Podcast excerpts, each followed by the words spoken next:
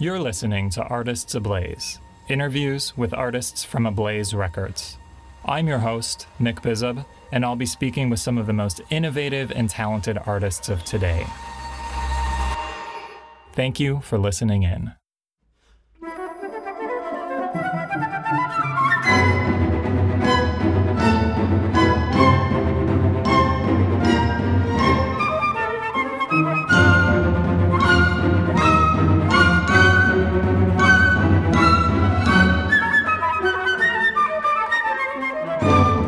We'll be speaking about Douglas Knehans' flute concerto titled Tempest, performed by Mikel Toms conducting the Brno Philharmonic with Gareth Davies on flute.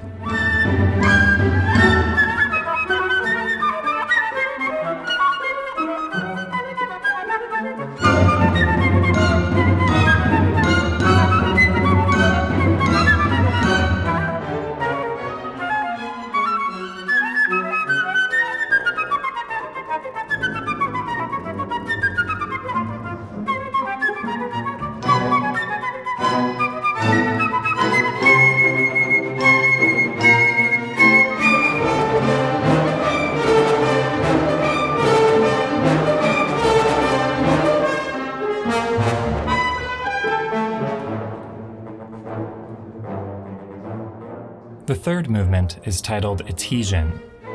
Etesian is the strong and dry northern wind of the Aegean Sea, often providing steady winds for sailors. The flute bursts with articulative energy and virtuosic passages in this movement. The orchestra provides a captivating and highly colored motoristic platform for the soloist to dance and jump in passages full of seemingly perpetual energy.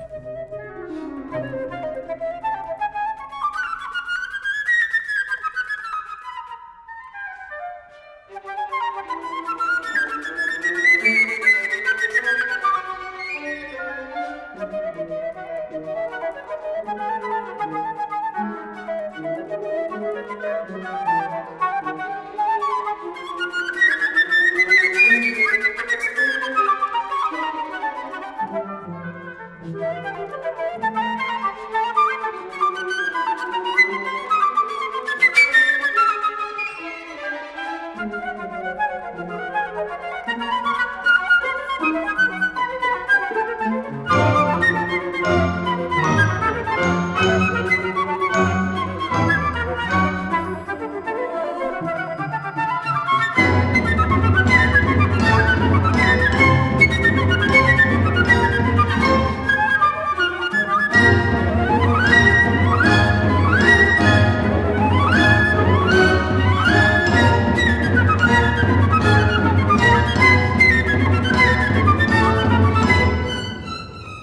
playing here is nothing short of spectacular, and one senses an intimate knowledge of virtuosic flute patternry from the composer's pen to the performer's breath.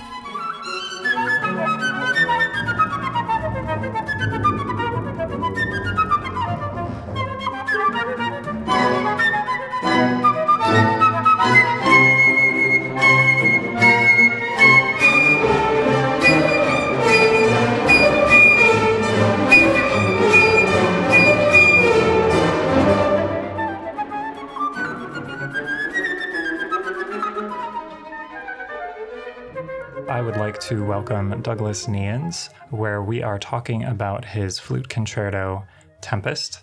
And we would like to talk today about the third movement, Etesian. And specifically with this one, we're talking about the strong and dry northern winds of the Aegean.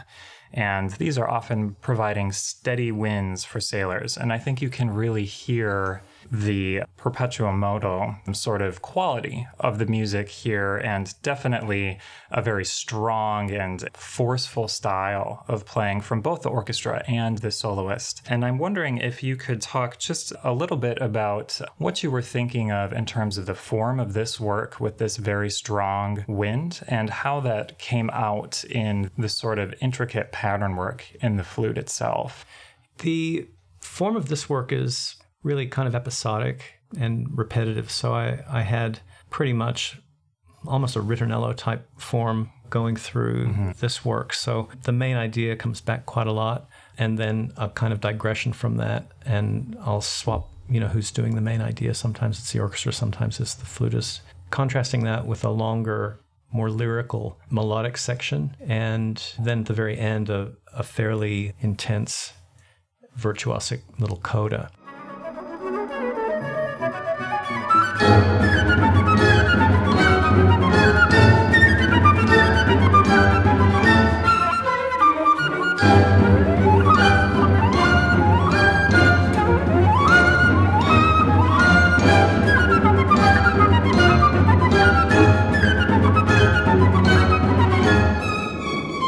With this piece, I, and with all my pieces, I, I tend to think in terms of these. One of one of my conductor friends called it, you know, a container for the uncontainable. And it's it's kind of not a bad way to to put it. That you know, when you're trying to sort of package up wind, Sure. it's, it's kind of a nutty thing to do, right? Right. So, um, so to do that, I I tend to use these fairly clear cut kind of forms as as kind of containers for those, and and keep evolving them, keep keep moving them around, keep filling them with uh, slightly varied contents all the time. So in this case, it was just a a very abbreviated motivic little idea that I could cut up even further and, and switch out throughout the orchestra all the time. Sure. And it seems very likened to that idea of a, a big gust of wind that will come in, or, you know, then a more sustained section of, of really intense sort of playing.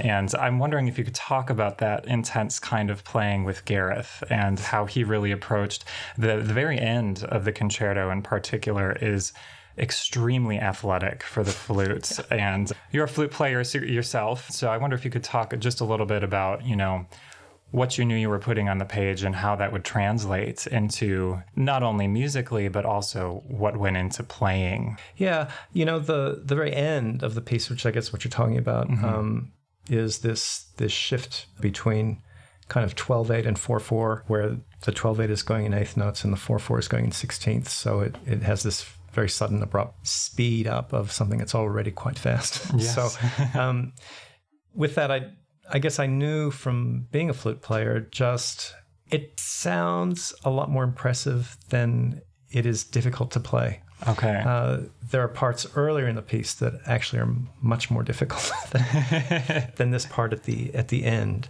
But by the end, it's the end, and Right. you know, you've already played the whole rest of the Right. movement. So, uh, you know, he just came in and just played it.